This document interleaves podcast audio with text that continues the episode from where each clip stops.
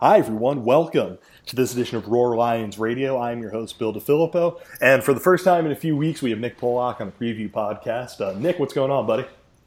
Have I really missed the last two? You missed Temple and you missed Michigan. Temple was uh, the weekend that we were in that our old pal Jeff McDevitt has the worst wireless internet in all of Philadelphia. And then last week it was, uh, I believe, Dan and Matt, was it?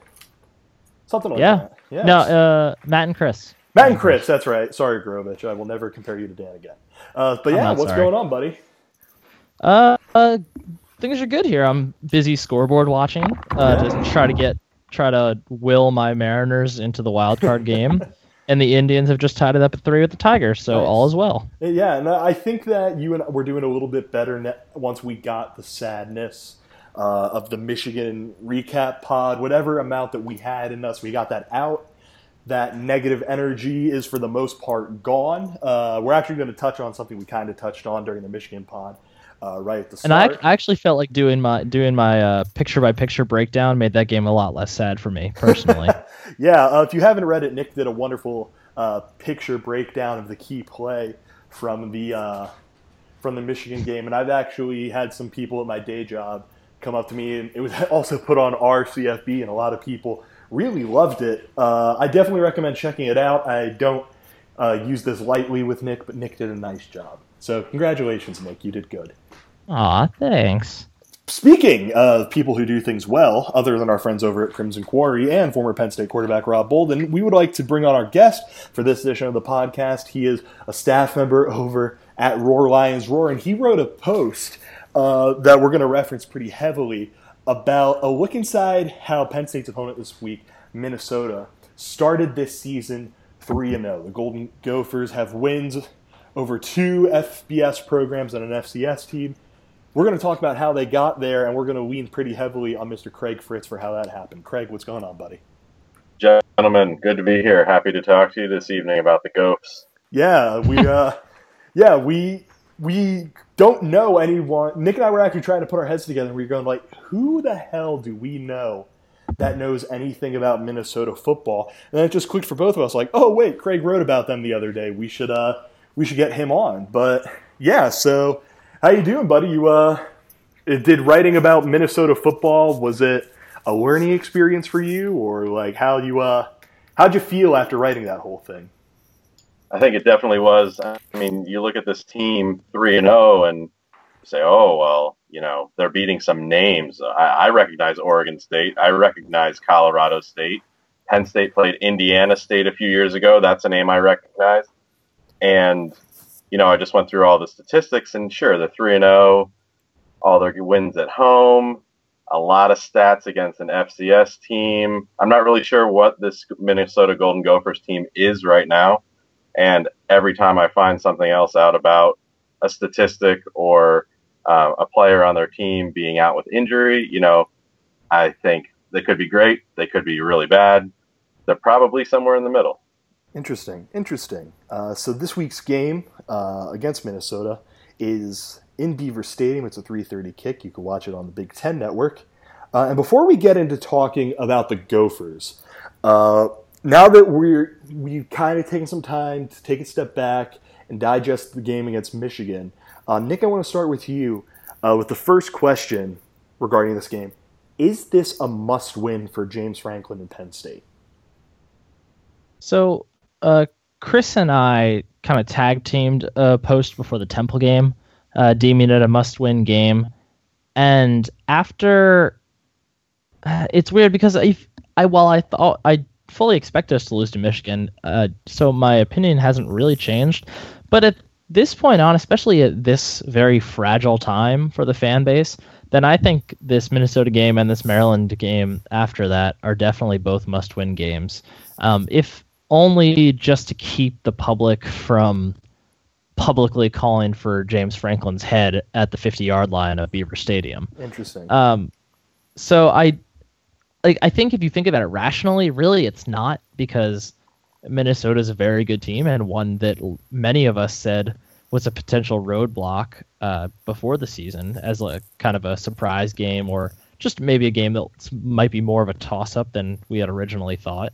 Um, but just for his own sake, whether it's rational or not, I think this might be a must-win game. Yeah, Craig. Uh, same question for you. I mean, I think I think you can argue either side of this. Uh, what side of this are you on? Well, Nick brings up a good point because I also picked Minnesota as the sneaky loss of the season for the Nittany Lions going into it. But there's going to be some serious consternation if they don't show something against the Golden Gophers. And I mean, there's got to be points, there have to be stops, there's got to be something that you know people will be able to grasp onto after the game's over. Calling it a must-win might be a little bit of a stretch in my book, but it's it's pretty damn close. I have to say. So let's hypothetically say Penn State loses this weekend. Like, uh, and again, I'm really not trying. If it may come off this way, trying to like make it seem like any of these games have to be must wins or anything like that. But if Penn State loses this game, I think it's safe to say that that Maryland game becomes. I mean, Franklin could be coaching for his job at that point. Do you think that's a bit of a stretch, or do you think that's probably about right? Now, if he loses to Minnesota, the Maryland game is an absolute must win. I think yeah. it is anyway, because you can't take losses to the bottom five teams on your schedule. Um, so yeah, they interesting that will become a must-win game. Well, uh, that kind of brings us into uh, the next question. And Craig, I'll start with you on this one. That'll actually lead us into the thing we're going to talk about next, and that's: Are you worried about this game? Yes, of course. I think that Minnesota does a lot of things that Pitt did well. They run the ball very well. Um, and that alone has been terrible for Penn State. So, uh, yeah, it definitely it definitely is scary. And keep in mind they have future former first round pick Mitch Leidner calling the signals um, back there, and he can he can hurt you with his legs too as well as his arm. So um, they're going to have to get off the field on third down. Um, but yeah, it definitely is. I'm not I'm not looking at this and saying, oh, the, you know, no no sweat. This is definitely yeah uh, a game that scares me a little bit. Yeah, in fact, I mean, just looking at S and P Plus, uh, Minnesota is the team ranked 35th in the nation by that metric, and Penn State is 44th. So. I mean, when looking at uh, Bill Connolly over at SB Nation, his win probability, he thinks this game is a toss up. He thinks a 50 50 shot for both teams. He projects that Penn State will win by a margin of 0.2 points which, I mean, when you're going to a game like that, Nick. I bet I mean, Franklin. I bet Franklin only goes for point one though to be safe. the conservative move. Yeah, listen, man. Sometimes it's all about just making sure you score a couple points. You know what I mean? But yeah, uh, Nick, when you hear stuff like that, uh, like you said before the season, you were a little bit timid about the Minnesota game as that potentially being a game that Penn State could lose.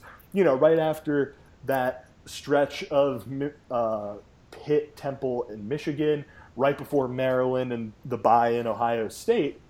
So this is a game that I think a lot of people have forgotten about. You said that it worried you a bit at the beginning of the season. Now that we are, as we're recording this, two days away from the game hap- a little more than two days away from the game happening, how have your opinions changed since the beginning of the season? Are you more worried, less worried, about the same? Uh, I think my personal level of worry is about the same. Uh, like I said before, in terms of just a, I think James Franklin deserves the full. I can't believe we're actually saying this. I think James Franklin deserves the full year. Um, but in term in terms of that, I, I'm a little more worried now, just because uh, of the Michigan loss and the way it happened. Uh, but personally, I feel about the same about it because we always knew that September was going to be rough, and we knew that they were going to need some recovery time coming out of that Michigan game. And Minnesota is not the ideal team to have to play a game against right after um, yeah. that Michigan team. So I think, I mean, and that hasn't really changed. So I think my personal worry levels are pretty much still the same. Yeah. And that kind of leads us into the discussion about the game itself. Uh, and Craig, we're going to have you talk about this because of the post that you wrote about how Minnesota got to 3 and 0. Uh, we'll make sure to link to that in the body of uh, the post about the podcast. But what does Minnesota do especially well and who are the players that we really need to keep a watch on. And when you mention Mitch Leidner, I will make it a point to pull up what Todd McShay wrote about him when he mocked him to the Dallas Cowboys in his way too early 2017 NFL mock draft. And yeah, Kiper did the same thing, number two overall senior. So there's plenty of fodder oh out there. God, just among quarterbacks or in general? Number two senior quarterback. Oh, thank God. But where does Pro Football Focus have him ranked? Not undraftable. Actually, uh, Sam Monson had him as they had Pro Football Focus had him number five in the Big Ten, so they're a little more um, realistic, I think, uh, in their quarterback ass- assessment of Mitch Leidner. Sam, I hope you're listening. so to break this down a little bit, there's um, some things that the Gophers do well and some things that they do poorly, which Penn State hopefully will be able to exploit. Um, what they do really well is they're balanced. Uh, about half their yards are passing, half their yards are rushing. They have um, you know three competent runners: Rodney Smith, Kobe McCrary, Mitch Leidner, and then Bill, your boy Shannon Brooks, also averages 6.5 yards a carry, but he's only That had is about my 30 boy, sir. Oh, Yeah. sorry. I, sorry. I like My Shannon Brooks. Don't get me wrong, but Um, they have one receiver that stands out, and that's senior Drew, Drew Wolitarsky. He's 17 catches on the year and 250 yards, which is almost quadruple the next closest yardage and more than double the next closest pass, pass catcher. Um, so it, that sticks out to me right away as a guy that you definitely want to pay attention to, especially on third down. Speaking of third downs, Minnesota is second in the conference, converting 56% of their third down opportunities, Yep. which Good thing, Penn, perspective- yeah, I was going to say, good thing Penn State has a bevy of linebackers and people in the front who can make sure to disrupt Leidner and keep an eye on him so they don't convert those third downs. yes. Um, conversely, Penn State is last in the conference in converting third downs. So, um, they, you know, they've they've been solid. Um, they have let Colorado State and Oregon State hang around. It took, you know, they took the Gophers to the fourth quarter in both games in Minnesota. Um, but ultimately, Minnesota made the plays they needed to to get out with, with victories and uh, touchdown wins in each game. So, on things that they aren't so good at, um, they commit a lot of penalties, which is interesting. Uh, 27 penalties in three games, which is Jesus. Thir- 13th in the Big Ten. Yeah. Um, they're also 13th in the conference in pass defense and pass defense efficiency. And they give up a higher rate of third down conversions than even Penn State gives up on defense. oh my God. So obviously, you can move the ball in them. We've seen this with some teams that aren't so good um, having success and hanging with Minnesota, but they can also move the ball through the air and on the ground. And the trick is going to be, in my opinion, assignment football because Minnesota doesn't do anything crazy. They're not stocked with incredible athletes. Um, they have a very nice offensive line, formerly coached by our boy uh, Matt Limegrover, um, but they're pretty basic in what they do. So assignment football, maintaining gaps, all that is going to be crucial in keeping Leidner in the pocket, containing the running game, and you know Penn State's going to need to generate some turnovers, which Minnesota has not been forthcoming with so far this year. Yeah, Minnesota, uh, as you wrote, they have two turnovers in three games. Whether that is, uh, it says more about the teams Minnesota has played or Minnesota, we're not 100% sure. But this is potentially a good d- weekend for a secondary like Penn State with some guys who, when they're able to really get locked in, they're able to make some plays in the football, and maybe they're able to knock Leidner out of out of his uh out of a groove a little bit. Uh, Dan, as he wrote uh, on the site for his key matchup, Minnesota is really, really good, and as Craig just mentioned, at converting those third downs, especially third down and long. Partially because Leidner, for all the jokes that we're making about him, is a really solid quarterback, and if he has space to run, like when you hear about a dude who is, you know, six foot four, 230 pounds, you don't think of him as a guy who Uh, you think of like a Christian Hackenberg type of runner who he'll run and he'll lumber and it'll be ugly and maybe he gets it. Leidner's a pretty smooth runner, a pretty solid runner, and the kind of guy who he's able to pick up some yards on the ground and not have it seem like it's you know an effort for him. Uh, Nick, when you hear all the stuff that Craig just mentioned, is there one specific thing that you really hone in on and you go? That's something that gives me a reason that gives me more hope than I would have thought and can that's something that Penn State really can and should exploit if they want to win this game. Uh I don't I honestly I don't know. I don't I I feel like I still know so little about this Penn State team that I don't know if there's necessarily an exact thing that I can really say this is how they'll beat teams. Like I know we've seen them against uh, we've seen them against teams like Pitt, which is probably a pretty fair comparison for Minnesota, just overall talent wise. But I don't. I feel like this will be the game where I really start to figure out what Penn State, how they can really attack teams like Minnesota. In- interesting, and uh, for me, the thing that Craig mentioned is that this secondary is pretty willing and able to give up yards through the air. And one, with Penn State's talent that it has uh, in its receiving game, and two, with Trace McSorley and how when he has opportunities to do things through the air, he's shown that he can get stuff done. I it won't always be the prettiest thing in the world, but 332 yards against Pitt, 287 against Temple. This is a chance for him after last week and his pretty rough performance against Michigan to bounce back a bit and pick up some yards through the air and just kind of get his swagger back after getting the hell knocked out of him for four quarters last weekend. Craig, is there any Some, something really oh, something kind of no, along those lines too?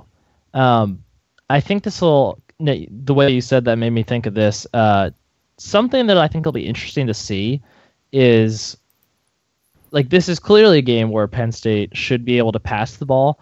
I I I'm curious to see how reliant they are on passing the ball, or if they still make a really, really, really concerned effort to try to get Saquon going on the ground. I feel like yeah. this is a good game where we'll learn about what Moorhead's philosophy is in this point in time. Yeah, Craig, what are your kind of thoughts on that with how you think Penn State will approach this game offensively? Do you think it'll be a little more of a balanced thing, or do you think that Joe Moorhead is sitting in his dark, evil lair, going, "This team is not very good at stopping the pass. Let's go, let's go crazy through the air." Sure. Um, one thing that jumped out to me this week in just the post Michigan analysis was our friend Andrew Callahan over at 24 7 Sports does his uh, breakdowns, which are fantastic. Um, he mentioned that there is even more of an opportunity to get Barkley involved in the passing yep. game. And that really stuck out to me because I think that as teams are, you know, just overwhelming our offensive line in in run blocking um, and just stuffing the line of scrimmage and not really giving Saquon much room.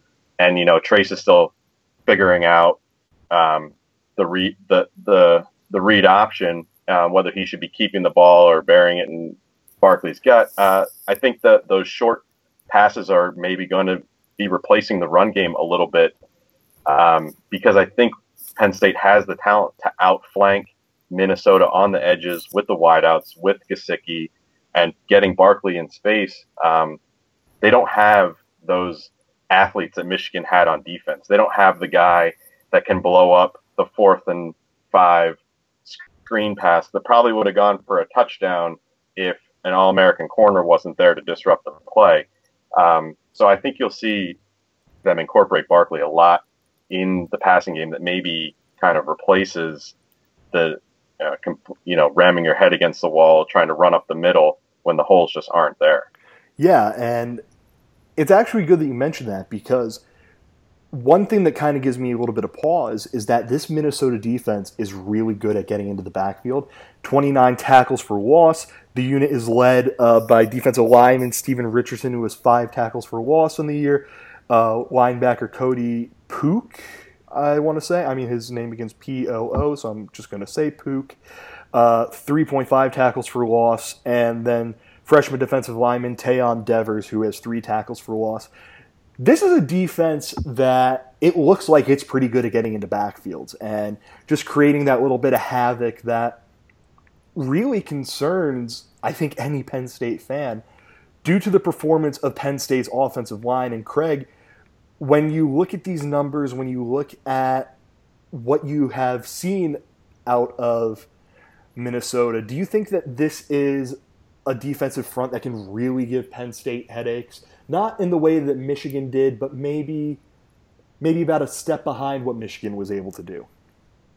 I think one thing that stood out was, was just the speed um, that they can generate. Um, fortunately for Penn State, unfortunately for Minnesota, true freshman Devers is out for the game, uh, reported yesterday. So that's a guy that had two just massively violent uh, sack fumbles against Oregon State that were, you know, big game changing plays. Um, and without that kind of talent, it's inter- interesting to see where they go. Um, but this could be a good opportunity to see the uh, try to bait the DNs getting out the field and, you know, hitting them with some counters or some draws. Um, shovel I'm, passes. Yeah, shovel passes, screens. Oh, yes. Um, I, I, think that Joe Moorhead is not a he's an in, a very intelligent coach, and I have a feeling that he is hopefully going to use some of this um, ferocity and aggressiveness against Minnesota. I mean, 14 tackles for loss against Colorado State is just a number that it's a wow number that just jumps out at you. Um, and obviously, Penn State can't afford uh, anything close to that. But hopefully, he's going to be taking advantage um, of that aggressiveness uh, with his play calling this weekend. Yeah, and 14 tackles for loss. That's one of those things that you see it and you go, wow, that must mean they're really good. But it's very easy to take that step back and go, well, maybe they just had one really good game against a an offense that is not especially all that great. So uh, that's something that I'm really interested to see this weekend.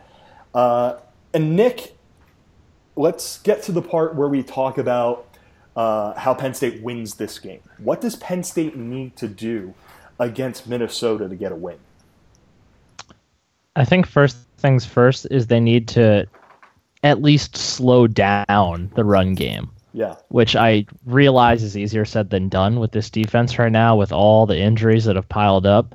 But I think if you can slow down the run game and force Leidner to throw the ball a bit more, then that at least forces them to play into what Penn State's strength seems to be on defense. Again, we don't really know how good the pass defense is yet because teams haven't thrown on them a whole lot.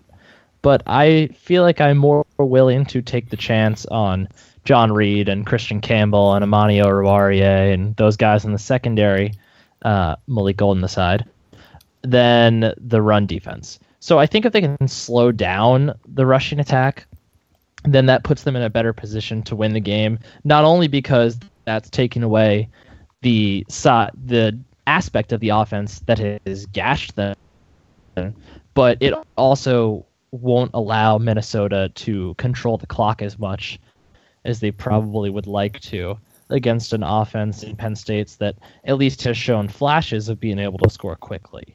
So if you can control that running game, then you ch- kind of change the game plan for Minnesota, in my opinion. So I think that should. I mean, obviously, we want to see the run game. We don't want to see teams rush for 300 yards on Penn State anymore. But I think at least slowing that down is one of the big keys. Yeah, looking uh, just at yards per carry, Rodney Smith is at 5.1 yards per carry. Leidner is at 5.6. Kobe McCrary is at 8.4, and Brooks is at 6.5. So that's definitely going to be something to keep an eye on. Let's look at the other side of the ball Penn State's offense against Minnesota's defense. Uh, Craig, what does Penn State's offense need to do for the Nittany Lions to win this game? Ball security, my friends. Um, you know, the game against Temple would have a lot different feel if we don't turn the ball over. You know, going in, um, the the turnovers have led to a flat start against Pitt that just put them behind, you know, a mountain behind that they couldn't couldn't climb. And I think if we hold on to the ball, they have opportunity to really stretch the field against this defense um, and put up some points. So that's what I'm looking for. Interesting. Now You let's. Penn Penn State's Oh, expected turnover margin, astoundingly ranked 124th in the country. Ah, yeah. That's astounding. listen. Packers. Yeah. Yeah, I mean, when you are somehow unable to recover any fumble, which, listen, that's Have they, not. have they recovered a single fumble? I don't know. Like, and that's not like an indictment against Penn State. That's just bad luck. I mean, you are supposed to fall on about half of the fumbles that you see over the course of the season in Penn State. N- I, I can't remember them falling on one. I very well could be wrong. Like, there could be I one that. I think the only one they kept was the Trace McSorley pass that went backwards Yeah. and out of bounds. I was just about to say, like, something fluky like that, but.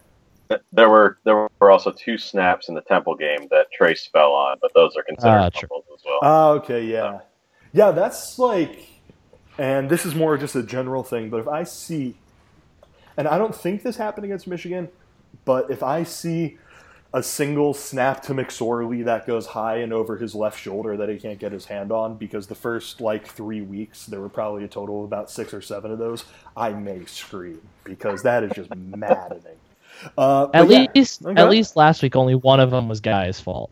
one of them, yeah. Trace, just straight up dropped. Yeah, I mean that's like that. That's just rough, man. Like, please, for the love of God, don't do that. Like, I mean, we're ki- we've kind of already established that this is a big game, so weird things like that happening would that would def that would definitely maybe in a game that's supposed to be this close, maybe tilt the favor uh, towards Minnesota a little bit, and that kind of leads into the next point. And Craig, we'll start with you. Uh, you could do either side of the ball, but how does Penn State lose this game?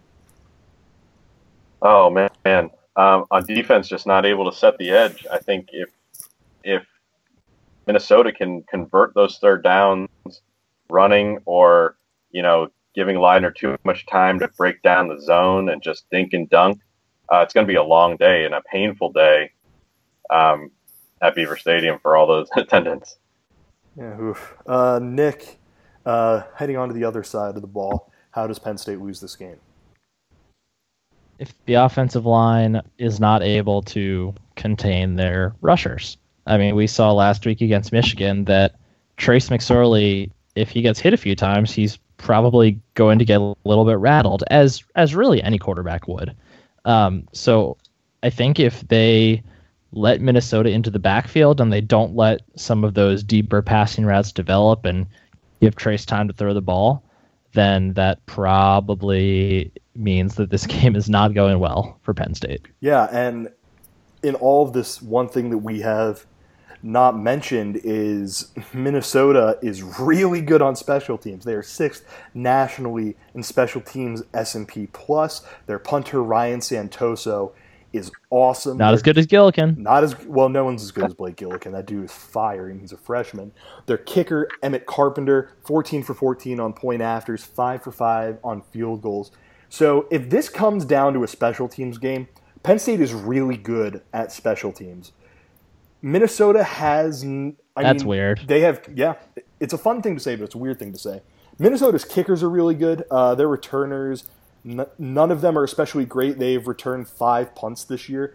Uh, Wolitarsky has returned three for an average of 2.3 yards, and Jalen Myrick has returned two for an average of 1.5 yards. So Gillikin's going to probably going to have himself a good game. But if this turns into a field position game, it could get a little bit weird because Gillikin and Santoso are the kind of punters who can really pin opposing teams against their end zones. And yeah, it would just be uh, it'll be rather weird to watch. Um, I think this is the portion of the podcast where we get into predictions. Craig, you're the new guy. I think you should go first. Oh, thank you very much. Um, it's coming out in our prediction thread later this week, so you'll see it. Check check the website for everyone's uh, predictions. But I'm going, I'm going Nittany Lions 38, Golden Gophers 33. No, you want you want me to expound on that Yeah, a little bit, ahead. or we just okay? I I think it's gonna be a weird game, guys. I mean, we don't really know a whole lot about Minnesota. They played three games at home against not great opponents, and they've looked pretty impressive. Um, and Penn State, so many correctable errors every single week. We're seeing it. Uh, you know, they were outclassed against Michigan, but there there's um, wrapping up, holding on to the ball, these little things that um, can contribute to turning close losses into close wins or even not close wins. Um, you know, if we take it going away, uh, I just have a weird. It's going to be a very interesting game, and I think this is a, a measuring stick for the true state of Penn State football. Um, Michigan, throw that out. It, it doesn't matter. They're elite um, at this point, and Minnesota's more on, and Penn State are on the same level. So um, it'll be a very interesting measuring stick uh, on Saturday. Interesting. Uh, Nick, uh, time for your prediction? I feel like this game is going to have a little bit of a 2015 Maryland Penn State feel to it, but with a little more defense, just okay. a little more defense. Um, so I think because it's the home game, uh, I'll say Penn State wins like 34 31. Uh, I think it'll be very close. But I think, I mean, yeah, I think there'll be at least two turnovers on each side. I think both teams will gain a ton of yardage. I think both teams will obviously score a lot. Um, but I think, I don't necessarily think it'll come down to a game winning field goal. I could see more of maybe the Penn State defense just coming up with a stop at the end or Minnesota maybe scoring and then not being able to get back the onside kick. But yeah, I think Penn State wins by field goal. Yeah, uh, I'm I'm gonna go back and forth on this plenty of times between uh, Wednesday at 10 p.m. when I'm giving this prediction and when the uh, roundtable comes out. So I am not uh, beholden to this, but I think Penn State wins 30 to 24. I, I just think they have to. Like I think this team. It seems like it understands that these next two weeks are huge. That if things don't go right, that's an indictment against everyone within the program, especially their head coach, who, if they lose this weekend, next weekend's game against a Maryland team that's going to turn that into a really weird football game, is going to be incredibly huge. And I think they just want to take that element out of next week's game. So I think we see a big game from McSorley throwing the football, uh, running the football. Uh, having Brandon Smith back is nice. Uh, he's he, he's no uh, he's not Nyeem Wartman White. He's nothing like that, but he's a he, he's shown that he knows what he's doing out there. Uh, I I wouldn't be surprised if Jake Cooper and Manny Bowen we start seeing them kind of get a little bit more settled, especially because the speed of this week's game compared to the speed of last week's game are going to be night and day. I think Leidner makes a few plays that make all of us uh, regret making fun of him for being a future first round pick or whatever the hell he's going to be uh, according there goes the next Cleveland Browns quarterback. According to Todd McShay, uh, he had the Cowboys drafting him. Uh, and his nah, final, they got Dak. His, yeah, his final sentence when he put that mock draft together was, "He's a late riser to keep an eye on, similar to Blake Bortles and Carson Wentz."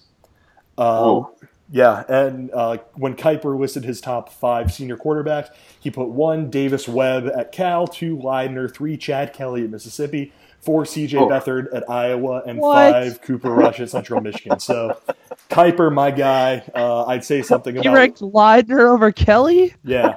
Uh, so you you can keep doing something to a chicken that I can't say on this podcast, but uh, keep doing that, buddy. But yeah, I think Leidner makes a few big plays. Uh, Wolitarsky, I think Penn State's going to try and take him out of the game, but uh, I think he's able to make a few plays also. And then Minnesota's running game, I think at least early on, punishes Penn State's front before it kind of gets settled. Uh, I wouldn't be surprised if this is one of those games where one of the teams takes a takes like a ten point lead in the halftime. But I really like right now. I just think Penn State wins. I don't know if I actually think that or, I, or if I hope that, but I'm going to tell myself that I actually think that. Uh, and yeah, so I think this is the part of the program where we dive into our predictions for the Big Ten this weekend. Uh, the first game that's on the docket is Northwestern at Iowa, and if you guys are okay with it, we're just going to disrespect Iowa and not talk about them. Sounds good. All right, I bet cool. Northwestern wins. Yeah, probably. Uh, then we move to the game of the weekend, folks, uh, because Ohio State hosts Rutgers. And I don't think there is a word in the English language that accurately describes what Ohio State's going to do to Rutgers. Uh, nah, he'll go easy on Ash. it's Urban Meyer. He doesn't believe in mercy. That's his I don't know. boy, Against- though. I don't know. Yeah. Yeah, So- I don't think he'll. I don't think he'll go too hard on I Ash. think, Well, I think OS, I think Ohio State ends up taking like a 49 to 3, 56 to 3 lead at a halftime.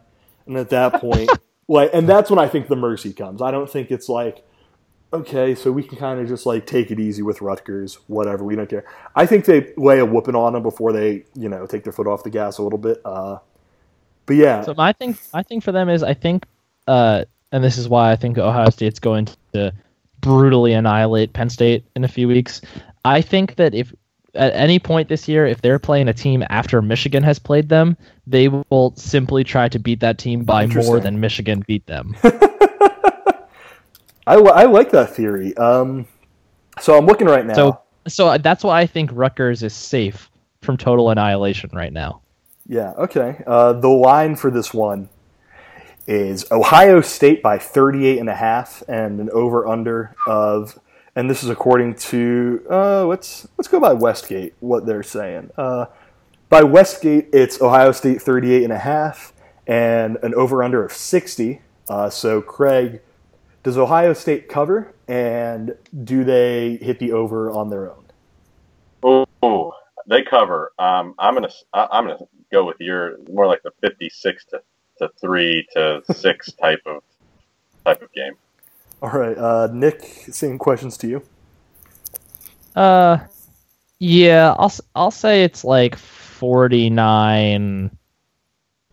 To, I don't know, like forty nine seven, something Really? like that. You think Urban only hangs 49 on Rutgers? I do. I like. I told you. I don't. I don't think he'll go completely all out for the entire game. Also, real quick, pour one out for uh, our boy Janarion. Yeah, over that, that is actually sad. Generic Grant Yeah. Rutgers, uh, uh, kind of offensive guy who does a little bit of everything. Their dynamic returner out for the season. That's that is actually really legitimate, upsetting. legitimately he's one of the most entertaining guys. He is awesome. Yeah, he's he's fun. Uh, Rutgers has to go to Ohio State, and then they have an 8 p.m. kick at home against Michigan the following week. So I'm very, oh boy, these next two weeks for Rutgers football are like they may lose, like their opponents may score a combined like 130 points against them, and they may score a combined like six. So. Oh, These next two weeks are going to be fun uh, if you're not a Rutgers football fan.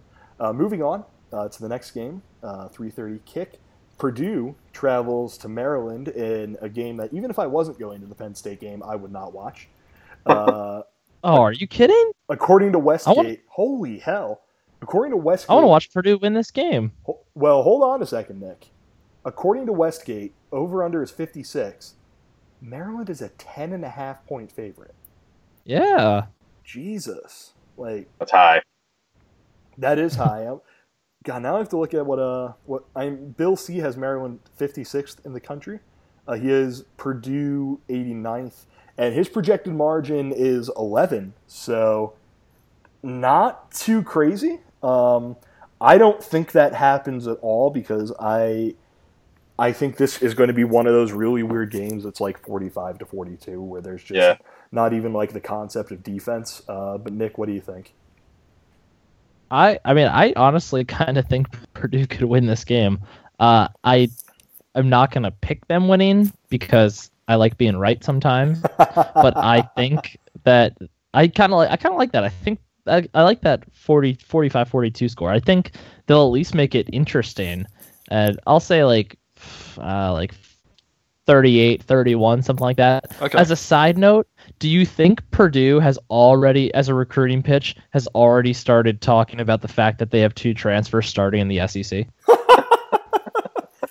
Yeah, like who goes out and recruits for Purdue? Like, is it their athletic director? Because I think that, like, I can't imagine with any like seriousness that a kid would get a knock on their door and they open it up and it's, "Hi, I'm Darrell Hazell. You should come play for me at Purdue." Like, I just can't imagine they would do that to that man. Uh, Craig, while you're while you're making your pick, uh, I'm gonna look up Purdue's recruiting class. So go ahead. Oh, it's bad. I can tell you that. Um, I'm, Better than Minnesota's, I think, though. Oh wow. I'm taking I'm gonna take take the Terps.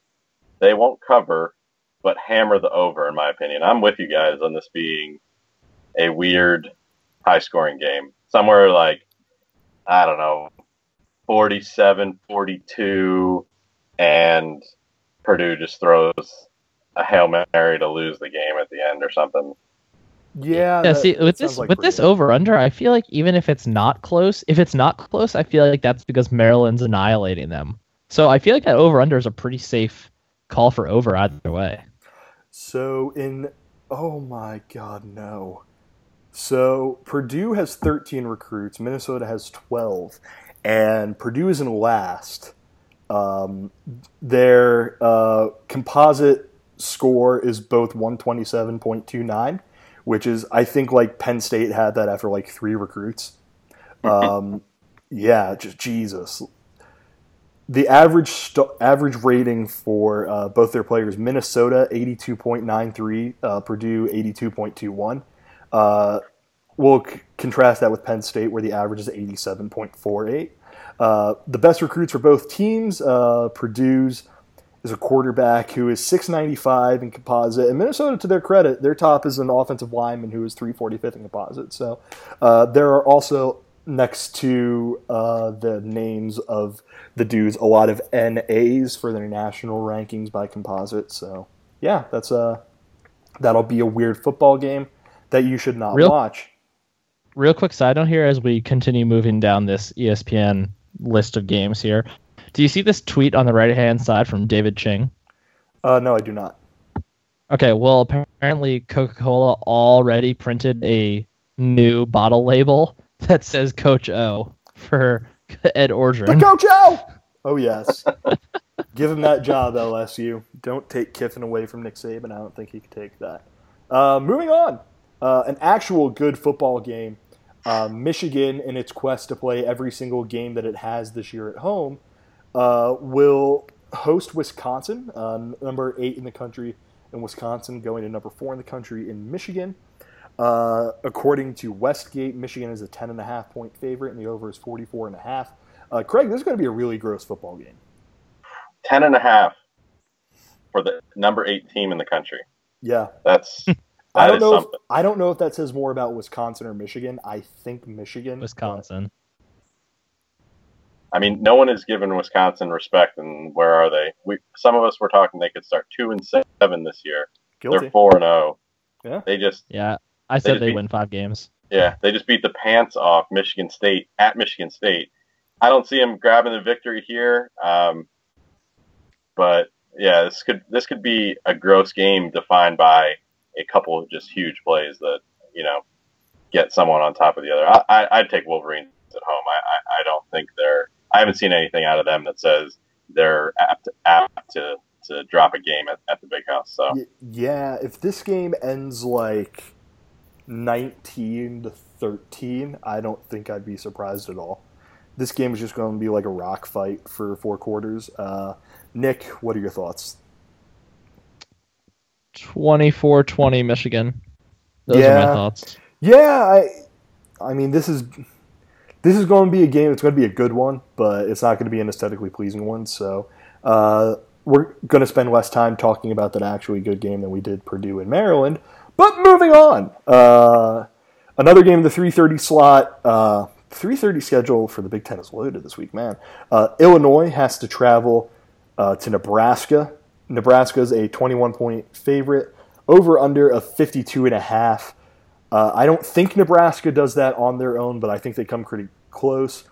I am a big, big, big, big, big believer in this Nebraska team, uh, and I don't think Illinois is all that good. Even though I am still the last person on earth who really likes Wes Lunt. Uh, yeah, so he, listen, man, completing 62% of his passes. This may be the year. This may be the year. Uh, but yeah, I think Nebraska. They this is just a team that I think is going to win the Big Ten West over Wisconsin. There's just something about them, and I don't know what it is. Year two of Mike Riley, uh, Tommy Reverse karma. yeah, reverse karma after being the most unlucky team in college football last year. So yeah, I'll take Although that might that might just be karma, that actually. might be yeah. Uh, but yeah, give me Nebraska something like I think like thirty-one to ten, something along those lines. Sound about right. Uh, Nick, what about you? Yeah, so Illinois will continue their continue to hold firm in our the last place of our Big Ten power rankings. Oof. So I'll say Nebraska like 48, 13. Yeah, something like that. Uh, what about you, Craig? Yeah, Nebraska. I mean, I'm just looking at the sidebar stats here. Tommy Armstrong has eight freaking touchdown passes already, yeah. and 940, almost 940 yards passing. Who would have thought? Yeah. Um, but it's going to be it's going to be Nebraska. no Lamar. Ain't no one like Lamar. it's going to be Nebraska big. Um, I, I I would probably be inclined to take the over the over on that one as well. Yeah. Uh, finally, a game that I it actually has the potential to be a really interesting football game. Uh, but Michigan State, the number 17 team in the country, I don't know how confident any of us are about that ranking. They got to travel to Bloomington for a night game against an Indiana team that hasn't looked terrible this year. I mean, they lost a game against a Wake Forest team that may not be all that god awful, but yeah, I mean, S&P Plus has Indiana winning this football game. Indiana is number 45 in S&P Plus. Michigan wow. State is number 47. Projected margin of victory of 2.6. Vegas disagrees.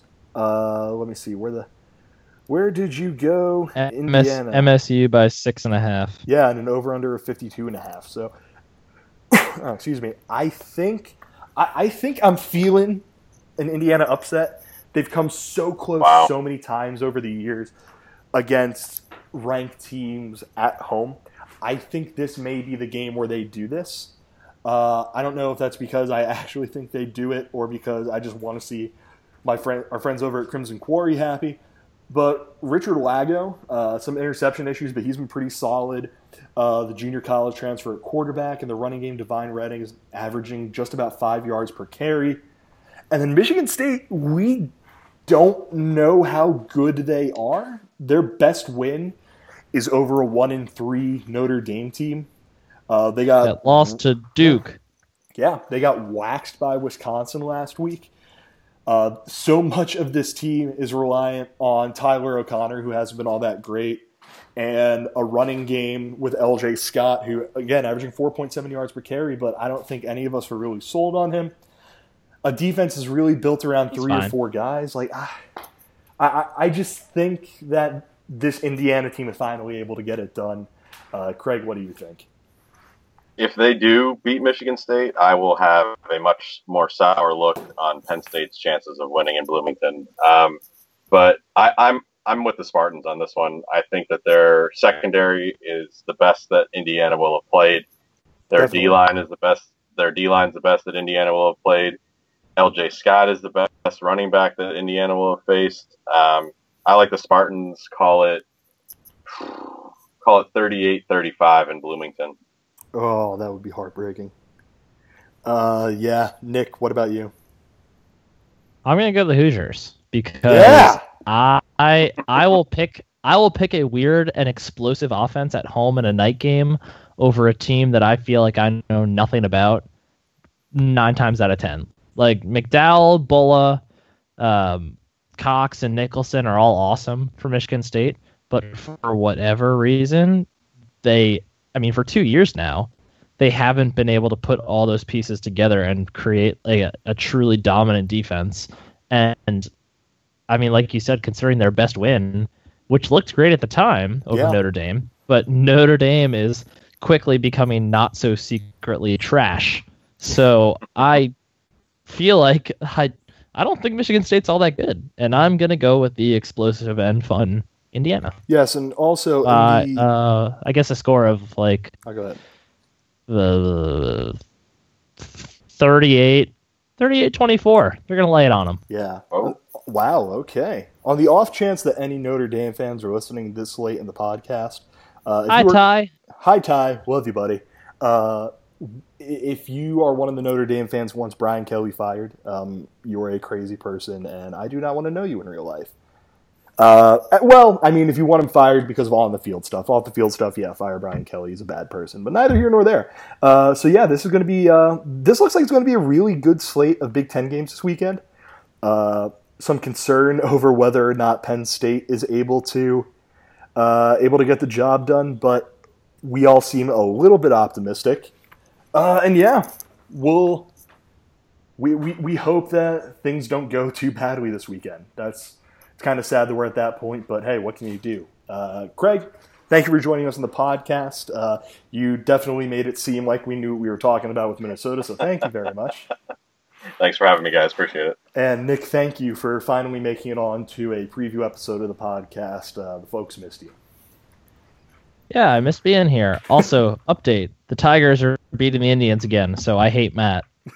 well, I mean, we all hate Matt, but neither here nor there. Uh, yeah, thank you as always for listening uh, to this episode of the podcast. If there's anything that we could do better with the podcast, by all means, reach out to me. Reach out to Nick. I'm Bill at RoarLionsRoar.com. Nick nick at roarlionsroar.com.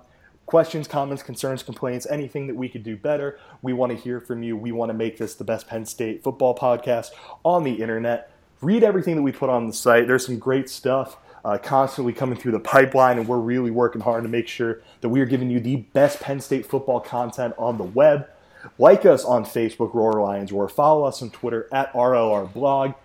Listen to us on SoundCloud. Listen to us and subscribe to us on Google Play listen and subscribe and leave a nice review for us on iTunes and buy a t-shirt. They're really nice t-shirts. For my co-host Nick Pollock, for our guest Craig Fritz, I am Bill DiFilippo. Thank you for listening to this edition of Roar Lions Radio. Bye.